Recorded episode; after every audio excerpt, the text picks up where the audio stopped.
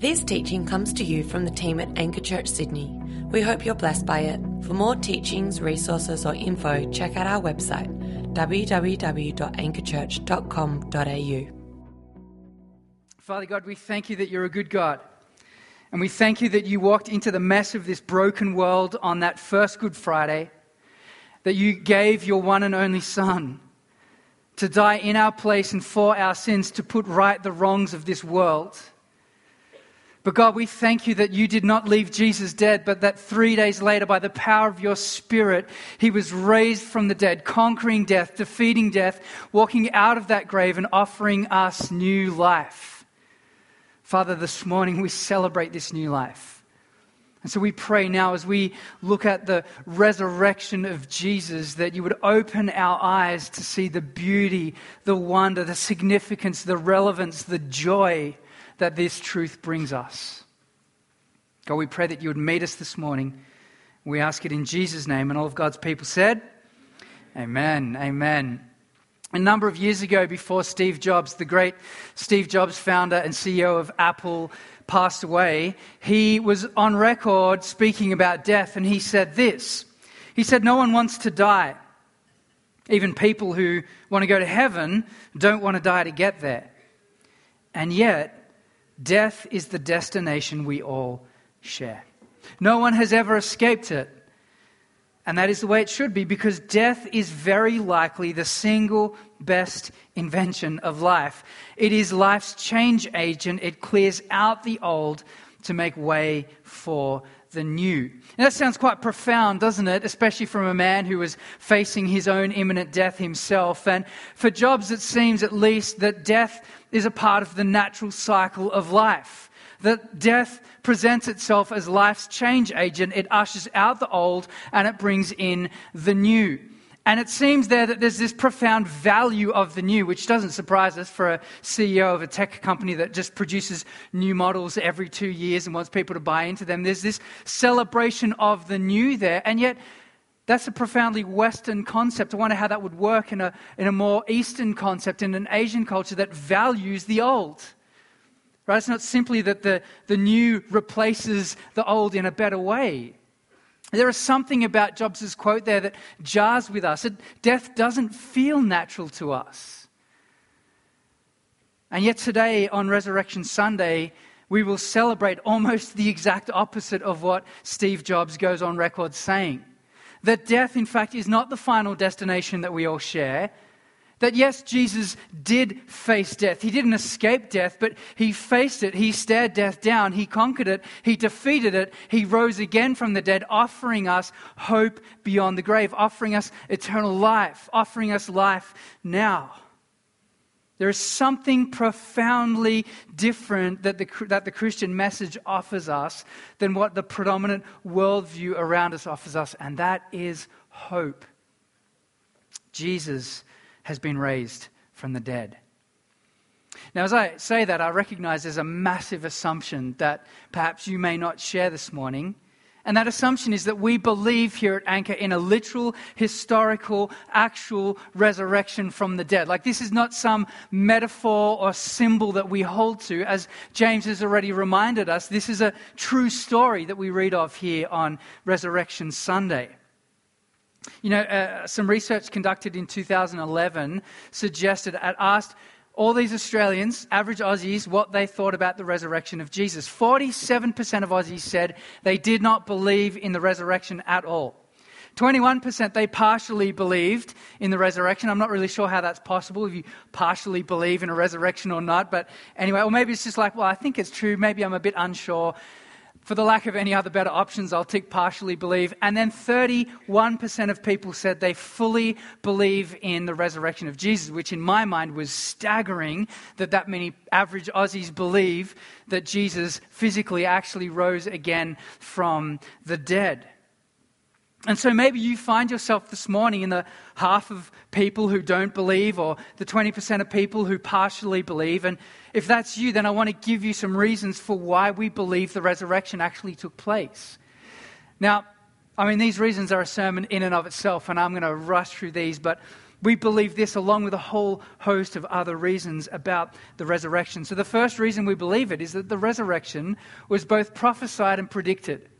Old Testament prophets pointed towards and predicted hundreds of years before the birth of Jesus that the Messiah would come, that the Messiah would be crucified, and that he would rise again from the dead. In fact, Jesus himself in Luke 9 predicts his own resurrection. He says to his disciples that the Son of Man will be harshly treated, he will suffer, he will be rejected, he will be crucified, and on the third day he will rise again from the dead. Jesus himself predicts his own resurrection. Now it's not like the vagueness of a star sign, right? Like, this month you're going to meet someone interesting, right? I mean, that's so vague, it applies to everyone. This is specific and impossible, right? If I said to you, I'm going to walk off this stage and continue to levitate in the air for the next 3 meters without falling to the ground, that's specific and impossible, right? And what I do next determines whether or not that is true. Jesus predicts that he will rise again from the dead, and then 3 days later does just that. That's the first reason we believe that this is true.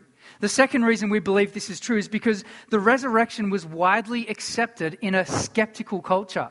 I think it's very easy for us to look back and think, well, of course, they were all religious. They were warm to this anyway. Of course they're going to believe a resurrection. But in fact, Greek culture did not believe in a physical bodily resurrection. Greek culture believed in an afterlife, but their version of afterlife was that you died and you experienced a soulless existence. A bodiless existence, right? So that your earthly bodily self is bad, it dies, and your spiritual soul life continues to live. They had no category for a physical earthly resurrection like Jesus. But what about the Jews? The Jews had a view of the afterlife, but their view was at the very end of time, God would raise everyone back from the dead. They had no category for an individual person who would come back to life. And so Jesus is risen again, and in a vastly skeptical culture, a worldview that was not ready for a resurrection, there are vast amounts of people who put their faith in Jesus and believe the message that he rose again from the dead. The third reason we believe this is that the tomb, as James has already mentioned this morning, the tomb was not enshrined. There is no tomb that you can go to that you can be certain of that this was the tomb of Jesus, because the early Christians did not enshrine it, did not travel to it, did not worship at it, because Jesus simply wasn't there. Additionally, there is the evidence of the empty tomb. In the first century, you imagine if the disciples wanted to make up a story and begin to spread a rumor about the fact that Jesus had rose from the dead, and all of a sudden the Jews and the Romans were confronted with this story, the simplest way to end that rumor would be to produce a body, right? Say, well, here it is. It's a rumor. It's not true. The body of Jesus is right here. Here is the hands in his, the holes in his hand, the holes in his feet. But the evidence of an empty tomb cries loud. There were people who were not ready to accept a message of a risen person who believed on the evidence that there was a tomb that had no body in it. Fourthly, we hear of the eyewitness accounts of the resurrection. Jesus appears to his disciples after he was crucified, and they astonishingly are not ready for it, even though he predicts it. The very fact of death was so stark and real for them that they weren't ready, and so he appears to the 12 in a locked room and blows their minds. Additionally, Jesus appears to 500 people at one time. And Paul says, if you don't believe me, you can go and ask any of these 500 people who all saw him. Jesus also appears, we're told in the Gospels, the very first witnesses of the resurrection are women.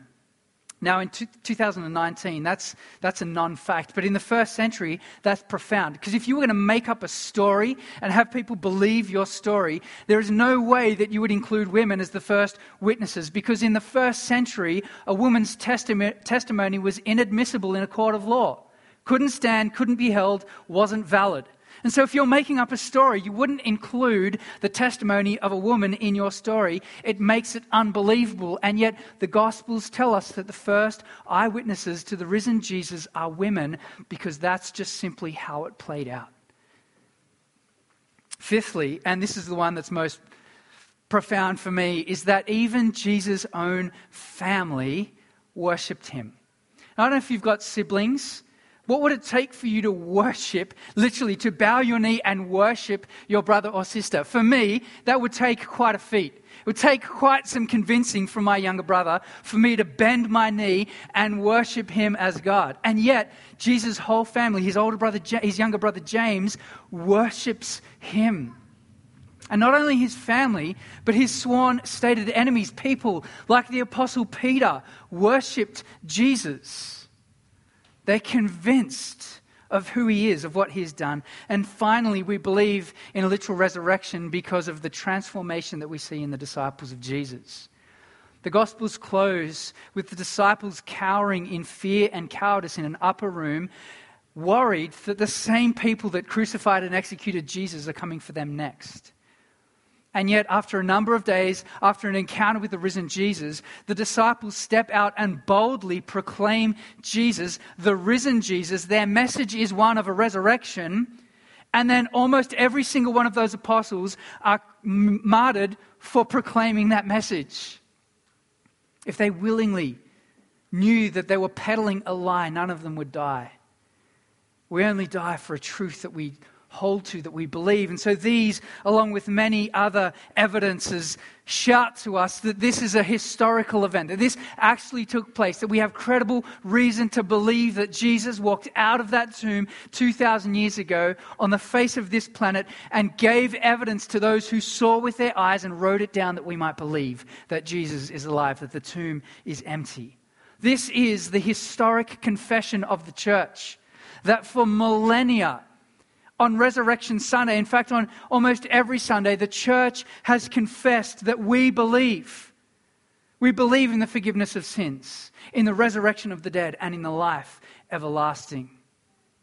The church has confessed that creed for years and years and years. And today we join literally with maybe 2.6 billion people on the face of this earth. A third of the world's population today will celebrate the fact that Jesus rose from the dead. You know, there's a lot that the church doesn't agree on, a lot of theological difference that happens in the church. But there is one thing across the spectrum of Christianity. There is this thing called the resurrection, that it doesn't matter where you land on that spectrum, Christians hold to and believe that Jesus rose again from the dead. And so today, we join with billions of other people in celebrating the fact that Jesus is alive, the tomb is empty, the throne is occupied. That's our confession this morning. That death became life, literally. Like in that tomb, after 3 days, the heart of Jesus that had not beat began to beat and pump life and blood around his body, and his lungs gasped air, and strength returned, and he walked out of that tomb. Like, that actually took place. And that has profound significance for us. The resurrection of Jesus unleashes a harvest of life. It unleashes a harvest of life. This is what Jesus says in John 12, verse 24. "Truly, truly, I say to you, unless a grain of wheat falls into the earth and dies, it remains alone. But if it dies, it bears much fruit." That is, a seed dies, it then germinates and grows up and bears fruit. One theologian said that killing Jesus was like trying to destroy a dandelion seed head by blowing on it. You've all done that before, right? Pick up the dandelion, you blow on it, and those little seeds scatter everywhere. And those little suckers embed themselves in the grass, and then life grows up. That's what happens when Jesus is crucified, was died, and then rose again 3 days later, is that a harvest of life follows. And so what does the resurrection mean for us? Well, I'm going to give you three things this morning about the resurrection, about the hope that it brings for us. And perhaps you consider yourself in the 47% here this morning of not really believing that the resurrection is true. And I want to suggest to you that even if you don't believe, you ought to want to believe, because these things are so profoundly significant for us. The first is this: if the resurrection is real, it means we have hope beyond the grave. We have hope beyond death. You know, almost every ancient culture had a belief in the afterlife. Almost every single one of them. Even Buddhism, with its, you know, end goal of non-existence, has a version of the afterlife embedded in its beliefs. But what about 2019? What about in modern scientific post-enlightenment culture? Surely a belief in Western culture now in the resurrection is untenable. Well, a recent research that was done in Canada, which is probably far more culturally similar to Australia. We're far more post-Christian than the US, and so our culture is probably far more like Canada. This research in Canada suggested that millennials are more likely to believe in a resurrection than any of the generations that have gone before them. Why?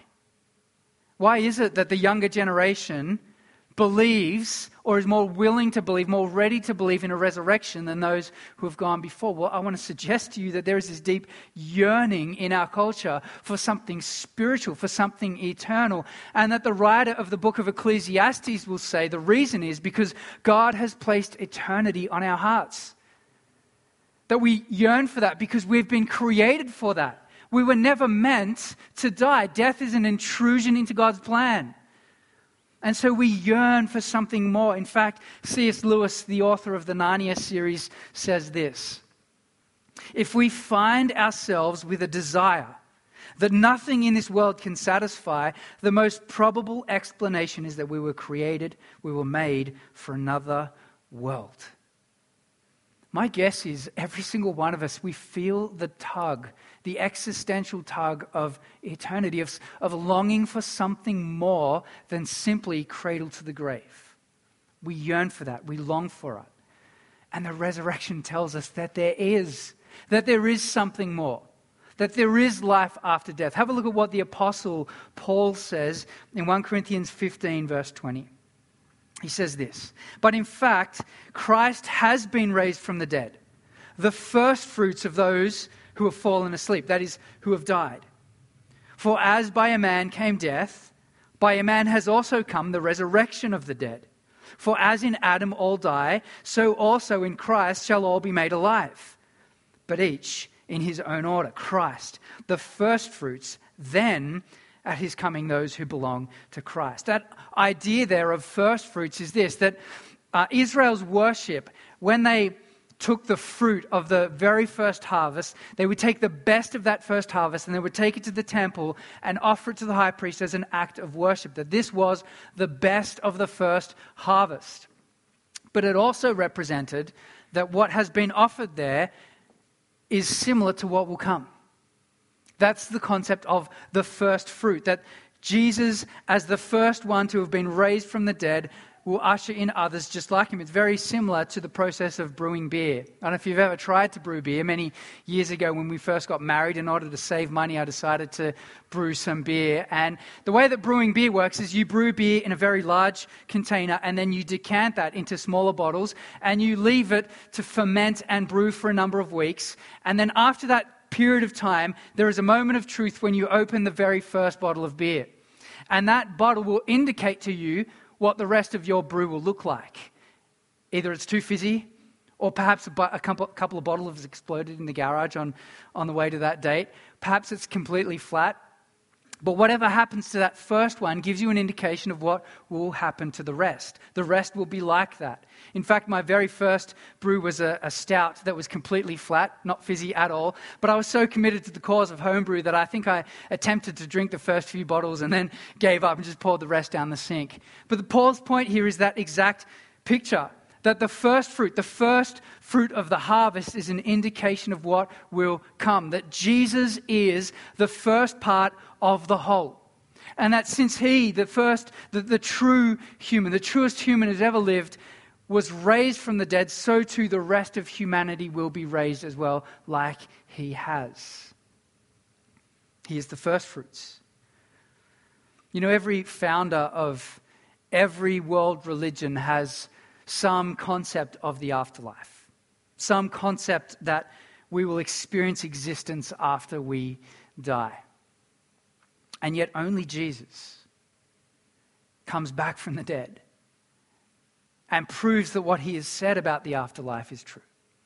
And that's what makes Christianity entirely unique to every other religion and worldview, is that Jesus rose again from the dead. And that brings hope. It brings us the promise of hope beyond the grave. In fact, it's what makes Christian funerals very different.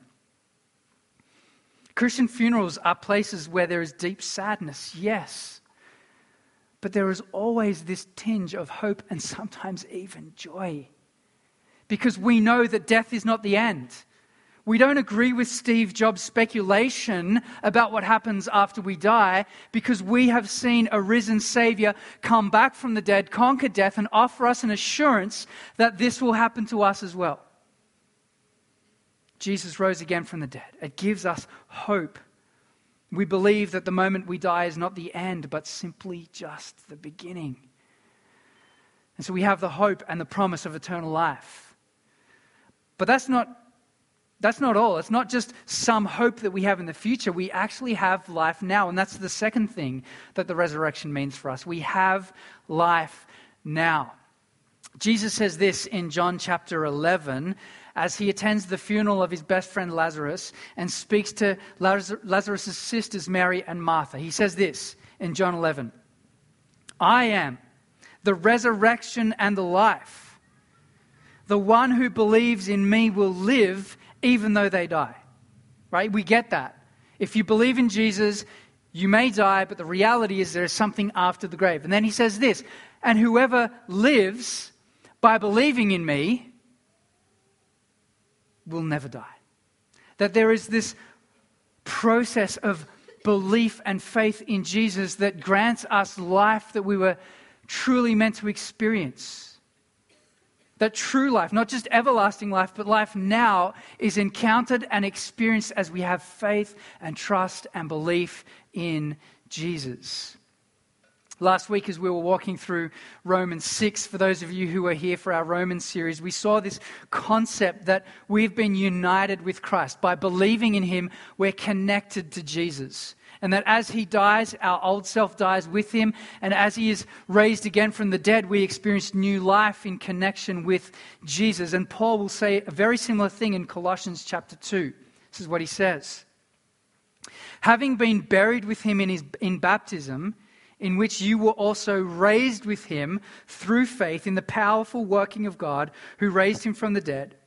And you, who were dead in your trespasses and the uncircumcision of your flesh, God made alive together with him, having forgiven all our trespasses." You know, one of my favorite punk bands is a band by the name of Rise Against. And they have a song that starts like this. "Simply because you can breathe doesn't mean you're alive or that you really live." Simply because you can breathe doesn't mean you're alive or that you really live. These guys are not Christians, but they get this concept of the fact that we can be outwardly alive and yet inwardly or spiritually completely dead. And that reality is true for us when we are bound and trapped by our sin. But Jesus dies and he pays for that and he rises again to offer us new life. And so we're no longer bound by that and we experience life, true life, life in connection with our Creator, life as it was intended to be lived. A couple of weeks ago, someone gave our kids a gift. It was a remote control car. It's an amazing remote control Mustang, really cool. But the problem was they didn't give the kids the remote. They just gave them the car. And it was a second-hand present, fair enough, but the kids are driving this car around, pushing it around the carpet and making car noises and all this kind of stuff. And I'm observing this thinking, this is so sad. They don't know what could happen if they had the remote control. They could drive this car around the house with this thing. And yet, so often we live our lives in ways that was never intended to be lived. Spiritually, we're dead on the inside. Jesus' resurrection brings life and grants us the life that we were created to experience. And I want to suggest to you this morning that we will never experience true life until we experience life in connection with God. Every single one of us is created for worship, for relationship, for connection with God. And there are many in this room who will bear witness and testify to the transforming change that Jesus has made in their life. It's been my story. At the age 17, where I gave my life to Jesus, and at that moment, even though I'd been alive for 17 years, felt profoundly alive in a way that I'd never felt before. Jesus brings us life, true life. So the resurrection offers us hope beyond the grave. The resurrection offers us life, true life. And thirdly, the resurrection offers us the promise that God is making all things new. That's the promise. That God is not going to leave this world in the mess that we experience it. And it is a mess. If you look around our world, terrorism, increasing tribalism, the dramatic rise of mental illness, global financial insecurity. We look around our world and it is a mess. And the promise that God gives us in Revelation 21, I am making all things new. I am making all things new. And the resurrection is the first glimmer, the first glimpse that promise will happen. That the best truly is yet to come, that we do not need to settle for a now, that we look forward to the fulfillment of the promises of God, that He is making all things new. You know, Jesus, when He's speaking to Martha, the sister of Lazarus, at His funeral, He asks her a question, and the question is a profound question. He declares, I'm the resurrection and the life. And then He says to her, do you believe this? Do you believe this? And that's my question for you this morning. Do you believe the resurrection? Do you believe that Jesus has defeated death and rose again? Do you believe these promises? Do you believe the implications of this for life? And perhaps you're here this morning, you might say, well, no, I don't, or maybe a bit, and you've got more questions, then we would love to journey with you to help provide you the answers that you need. Or perhaps you're here this morning, you think, you know what? I've not believed this, or I've stopped believing this for some time, but today I need this hope. I need this narrative in my life. I need Jesus. If that's you, then our prayer team this morning would love to bless you, pray for you, and lead you in a prayer of confession and repentance to receive the free gift that God has on offer to you this morning. Perhaps you're here this morning, you say, yes, actually, yes, I do believe that. I do believe that Jesus rose again from the dead. I do believe that the tomb is empty, that the throne is occupied. Yes. Then if that's you, then I want to encourage you to live in the fullness of the riches of the resurrection of Jesus. That we, by faith, can have assurance of the future, knowing that there is a home that the Father is preparing for us. That we can have joy in life now, knowing that we experience life the way that God intended it to be, life in connection with our Creator. That you can have confidence, knowing that the very same Spirit that raised Jesus from the dead is alive and at work in you, transforming you, making you more like Jesus. If that's you, if you say yes, then live in the freedom of the cross. It is the evidence that the cross was sufficient and that the Father vindicated the Son's finished work by raising Him from the dead. That every sin has been paid for. Definitively, it is finished. And the resurrection is the proof.